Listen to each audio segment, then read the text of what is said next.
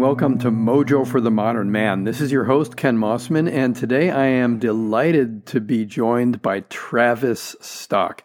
Travis Stock is an amazing gentleman. There is so much to this man, and I won't go into all that right now because I want to get you into the conversation here quickly. Here's how Act One shakes out. The child of a dental assistant and construction worker who were high school sweethearts, Travis grew up in Tucson, Arizona, where his family were members of a United Methodist church that was a reconciling congregation. And in this congregation, it wasn't unusual to see same sex ceremonies. And this is well before the Marriage Equality Act, by the way. And even with that level of community acceptance of LGBTQ people, Travis reflects on his own experiences of feeling different and separate, pouring himself into perfectionistic pursuits of music and studies as, as places to hide. And, and this is a story of both hiding and seeking. And finally, here toward the end of Act One, beginning to come to terms with his true self through the well timed help of one of his professors and the courageous work he and his family did individually and collectively. It is cool stuff and difficult at times. Quick reminder if you haven't yet, please do subscribe to Mojo for the Modern Man on your favorite podcasting service. And let's jump into this rich conversation with Travis Stock. Enjoy. Travis Stock, it's a pleasure to welcome you and, and to be transparent, to welcome you back to Mojo for the Modern Man. It's a delight to have you here. Hey, thanks. Anytime that I get to have another conversation with you, Ken, is great with me. So I'm not bothered by it. Likewise. There's, there's, a story behind this, but we're not going to let on. Um, yeah, right, exactly. So, what was it like growing up in your part of the world? Well, I grew up in Tucson, Arizona. Um, so I grew up in the desert the boy that now lives in Seattle, Washington. It's a huge transition from dry deserts to this wet climate. Um, and I'm five years into he- being here and I'm still not used to it. But I grew up in Tucson, Arizona. I grew up in a uh, sort of like the traditional family of four. I have one older brother. And uh, yeah, I grew up. Um, I think something that's really important in my own journey and story is just being a gay man in this world. And I had some interesting experiences as a as a child of being in community with people from the LGBTQ community. Um, I was raised in a um, United Methodist Church, which was a reconciling congregation, and so the ministers were per- performing commitment ceremonies for gays and lesbians, and there were there's a whole community at the church that I grew up in. Such an interesting thing that I never really connected to it and felt like that was me. It still felt like something separate from me and something different.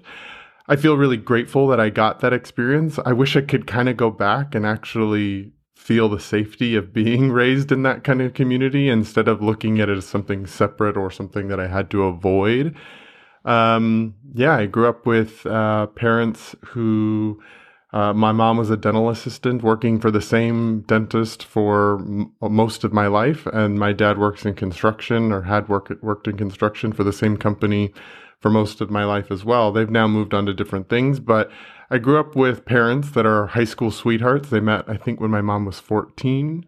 Wow. Um, so they they demonstrated a level of commitment. They committed to each other at a really young age, and then they committed to careers and and places of employment at, at young ages, and stuck with it for over 30 years. And so. Um, my parents demonstrated a, a level of commitment to my brother and I that is huge um, and also provided an interesting counterbalance to what my brother and my life is now. Like neither of us is married, and we're both in our mid to late 30s, and so it's interesting to have been modeled one version of parents in in a romantic relationship, and to have lives that are completely different than that. Wild, and, and you mentioned the. I'm curious about you know if you could imagine traveling back and encountering that younger version of yourself you know in this as you said this this this congregation of reconciliation um with uh, uh, where where ministers were were performing marriages um, between gay couples, you know, well before the Marriage Equality Act. Yeah. Um, what would you want that younger version of yourself to know? I think the first thing that comes up for me is is around belonging. Um, I think I've spent a lot of my life feeling on the outskirts and not really feeling a sense of belonging. That doesn't mean that I haven't done a ton of work on that and found that in my adult life, but I spent decades of my life wondering if I belonged, wondering if I fit in. And um, in some ways, I can see the defense mechanism that I had as a child, which was to stay separate from mm. that community rather than to actually receive and be within it because I was afraid of my own identity.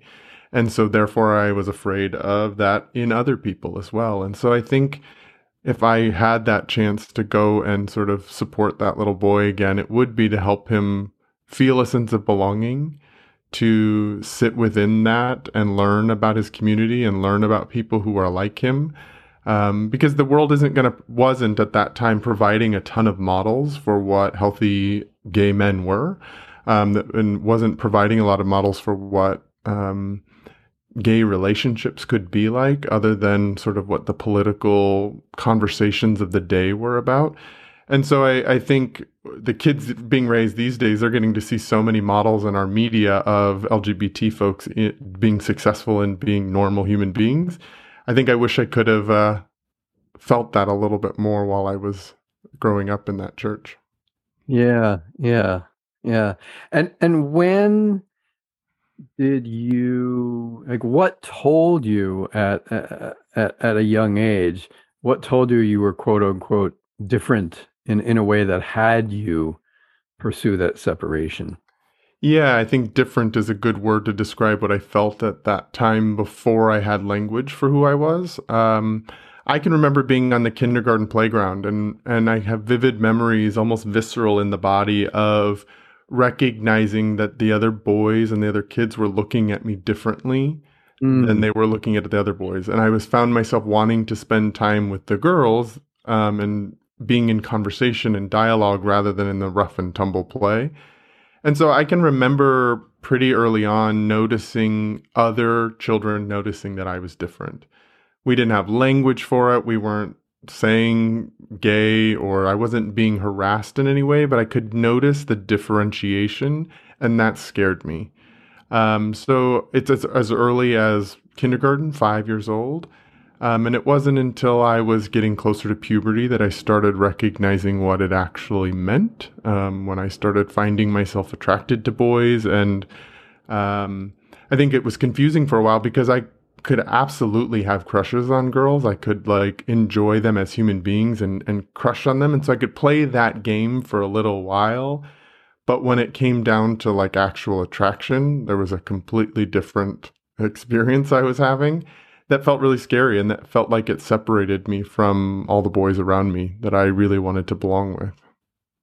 Yeah, and and how did you how did you navigate I mean uh, uh adolescence is is is a difficult time for the most well-adjusted human being walking the face of the planet at any given moment. Uh, it, it's still hell to navigate, you know, if we're being honest. Yeah and um, you know how how did you as the again that younger version of yourself how did you navigate your adolescent years? Uh, i leaned into perfectionism if i'm being really honest. I think yeah. as a way of coping for the shame i felt internally i leaned heavily into perfectionism. So um, good grades became a really important thing. Um, getting the approval of teachers and adults in my life, like learning how to play in the adult space in terms of verbal skills and intellectual skills, felt really important to me because I wasn't didn't feel safe with my peers, and so I leaned into a level of perfectionism around everything that I was doing to try to cope with the shame I was feeling as long as I could present that I was doing well, then I could just deal with my own struggles internally and not let anybody know that I was really struggling. So, um, my academics became really important. I was um, in music for most of my I sang, I played piano, I was an oboe, perf- uh, oboe player. And so I leaned heavily into my skill set there to continue getting approval and achievements in that area of life so that I could sort of mask the parts of me that weren't feeling so confident. What would you, know, if we hit pause here for a moment uh, uh, and, t- and take an opportunity to, to dish out some advice, if you will, what would you advise those who are pulled in the direction of perfectionism? Because it is there's such a seduction uh, to to to go there for many. What what what wisdom would you have to share with them? Yeah, I think anywhere there is perfectionism, there is shame um, present mm. underneath it. I think that's a Brene Brown quote, quote, or she sort of refers to that. Um, and it's been true in my life. And the thing that I really worked on that I think is something that I would try to give advice to or help advise somebody who's younger navigating that is that perfectionism perfectionism is very externally referenced. It's trying to achieve belonging, acceptance, approval from those on the outside. Every single person in this world is going to need something a little bit different from you. And so trying to be perfect in everybody's eyes is an impossible task. And mm-hmm. so helping to turn that referencing internally and developing what you love about yourself, what you like about yourself, even being aware of what some of those skill sets are or those things that you like about yourself that you get to choose, not necessarily that someone asks of you or that you're trying to demonstrate to to um, get some approval, but really sort of drawing yourself inward to be to becoming very internally referenced and not so externally referenced. Yeah, beautiful. Thank you for that. I, I have a question for you based on an assumption, and that is that, and the assumption is that at some point, the the the structures, you know, the scaffolding that you'd uh, erected to protect yourself, that at some point it it it came tumbling down. Uh, that's a very good assumption. Yeah. you nailed it. yeah, there's something about those structures that always that always proves to be a house of cards. Mm. And uh, yeah, so walk us through the experience of that, and also the the way you the way you met it, the way you recovered, regardless of how ugly or pretty it it may have been. Mm, yeah. So it was it was a journey for me. I in at the age of 18 when I went to college, I actually started my first relationship with a man. Mm. Um, I was in a seven year relation, about a seven year relationship with a man where we were both in the closet the entire time. Um, we were roommates and best friends to everybody else, but we were deeply in a relationship and really struggling with fear of our identity and what that meant. We were good with each other, but what it meant to the outside world felt really scary. Um, and that created some fairly significant codependent patterns within the relationship when you can only rely on the other person to navigate any level of conflict or anything that's coming up in between your relationship or around your own fears around your identity or the other person's identity in the relationship. It be- it became really insular and really codependent and really challenging. And so my scaffolding started to come down as that relationship was coming to an end when I recognized that that wasn't working. I did try afterwards dating a woman to try to see, well, I was like, well, that didn't work. I'm going to try again dating a woman to see if that will work. It didn't. Spoiler alert. Um, and I think the the biggest point, um, it's sort of a confluence of different um, energies. That that relationship was ending um, in some way, my mom was on to me more than I was uh, willing to admit that she was. And so we had started having conversations about my sexuality that I wasn't quite prepared for and that I wasn't ready for, that she was leading. Um, and then the third piece that was coming in was I was in my the middle of my master's degree. I was doing a master's in social work with a child welfare specialization. At the time, I was an, in, an intern with an organization providing behavior coaching with kids. Mm. And so I was assigned a case with a 16 year old boy who who had already had several suicide attempts and was trying to kill himself because he was Mormon and gay and couldn't reconcile his two identities. Wow.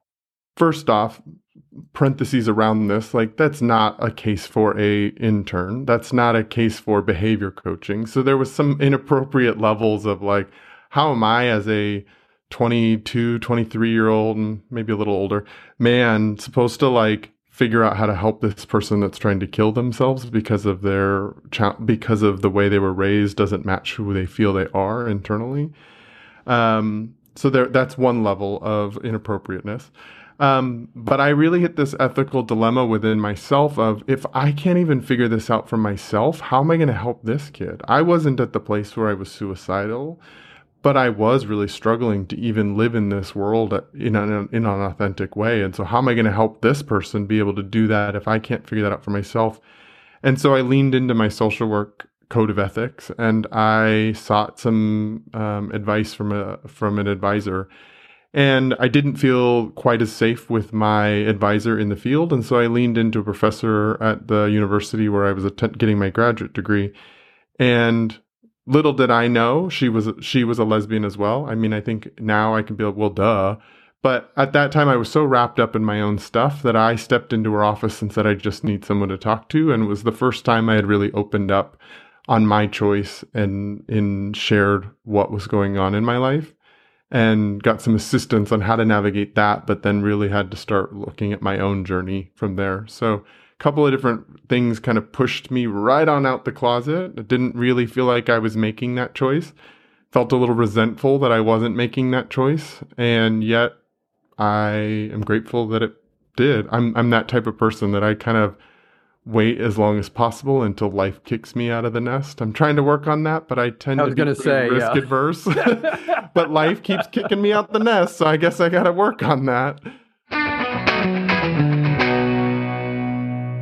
I do hope you're enjoying this conversation between myself and Travis Stock. Just a quick reminder if you have not yet, please do subscribe to Mojo for the Modern Man on your favorite podcasting service. Let's get back into it. So, when uh, uh, so you were pushed out of the closet and and and and at some point uh, again this is a question based on assumption you know at some point you were pushed out without making the choice you know out of the closet now and and and when having been pushed out when was the choice actually made and what led to it mm. yeah i think that it was made in 2010, I believe, was, was like right at the end of 2009, early 2010, somewhere in there.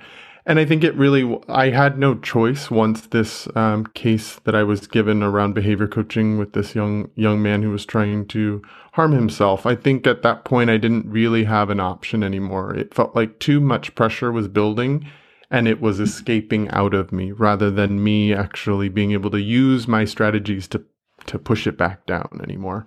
Yeah. And so that uh, escaping out of you, I think I, I think a, a, couple of illustrations might be useful here, um, informative. Escaping out of you in what ways? Uh, emotion, like significant amount of like emotions bursting out of me, rather than being able to mute them in some ways. Um, because we all know how useful it is muting them. Uh huh. Yeah. Um, yeah. being un- uncontrollably um in some ways angry that I was that it felt like my choice was being taken away from me, but also in, but also like un, unstoppable amount of tears and grief around mm. all of the all that I'd been holding down, um, and anger that I thought I had found a relationship that was really that was going to be sustaining that sort of matched that model that my parents had demonstrated that meeting young and falling in love and it was the one and only relationship I was ever going to need and that crumbling down. And and ultimately I was really struggling in all of that. I was really depressed. I was really um, sad. I was really just struggling. And so there I I found myself in the office of a professor that I had met once for 10 minutes and sitting there telling my whole life story. It's, it didn't feel like choices were being made, although I can see they were. Yeah. It felt like I was being pulled into that and I was being pulled through that journey. And from there, I got to choose how and who I came out to. And I started kind of slowly and built and built and built. And then eventually, enough people knew that I didn't have to be the one to come out all the time. Other people were doing it for me. And then eventually, I, uh, it didn't feel so hard to do it. Mm. And, and the relationships with mom and dad, how did they it sounds like your mom was was uh, as you mentioned was kind of on to you before you were really on to you and and yeah how did how how did that go well, I think we both were on to me. I mean, I had been in a relationship with a man for quite a long time. So we both were on to me. I just wasn't ready to actually deal with that outside of myself and outside of that relationship. Um, and I think with my mom and I, we struggled for a little while. Not because at all she has any challenges with me being gay in the world. I think we struggled because the conversations were moving faster than I was ready to go. Yeah. And I felt I was resentful because it felt like uh, my choice was being taken away. Um, I trust her and know, we've done a lot of healing work in our relationship to know that her intentions were really good and she was trying to help her son. Um, but it didn't play out the way that felt good to me in the moment.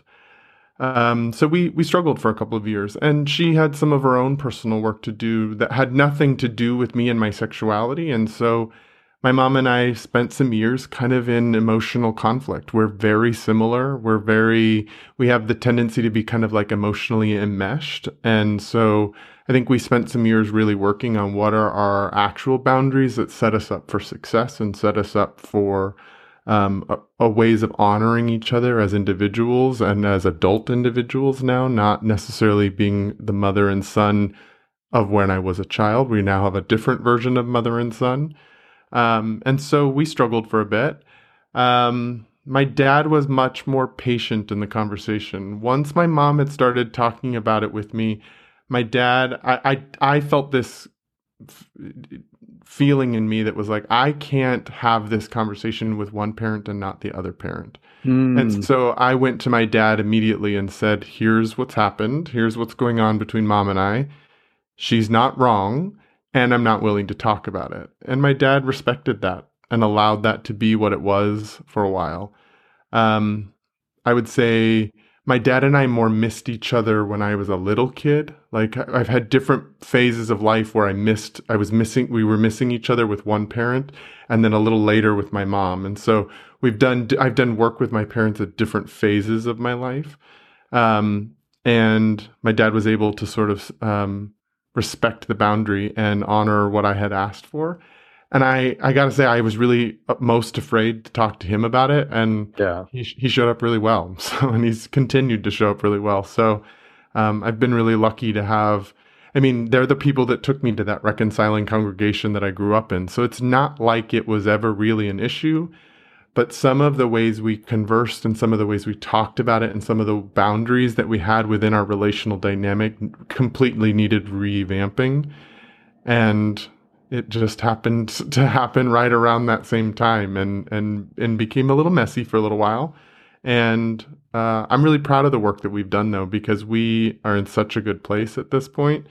Um, and so you know, I I look back on it in gratitude and look back on it in in even though it was messy at times and felt very messy, I look back and feel so grateful and proud of who we are as in this phase of our lives together.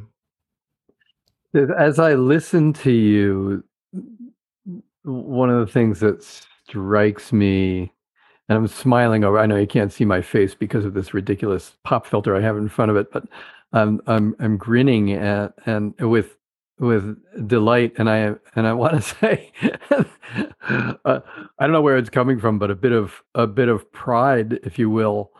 Um, not that any of your development and the work that your family did had anything to do with me and there's something about the courage of not only you but the courage of the whole family system, if you will, to to do what was necessary, the patience of your father, the the clear boundaries that you were setting even if they were not necessarily well received the messiness of all of it but the courage travis in the entire family that is is is is nothing less to me anyway as an outside observer is nothing less than stunning mm. yeah i i actually fully agree with you i don't see that many people in the, in my work as a coach in my experience as a social worker, I don't see that many families going on that drastic of a healing journey together and getting from one place to a completely new place in such a successful way. I don't know that many people in my life or my client's life who have gotten the kind of like come together, uh, expressing remorse and expressing love kind of moments that I've had with my parents. Um, and so I do feel really, I feel pride. I feel really lucky because it did take a lot of courage and it did, it was messy at times and it did take moments of us going, okay, whatever you're working on is yours and whatever I'm working on is mine. Let's go do those things a little separately for a bit and then come back together and see where that brings us.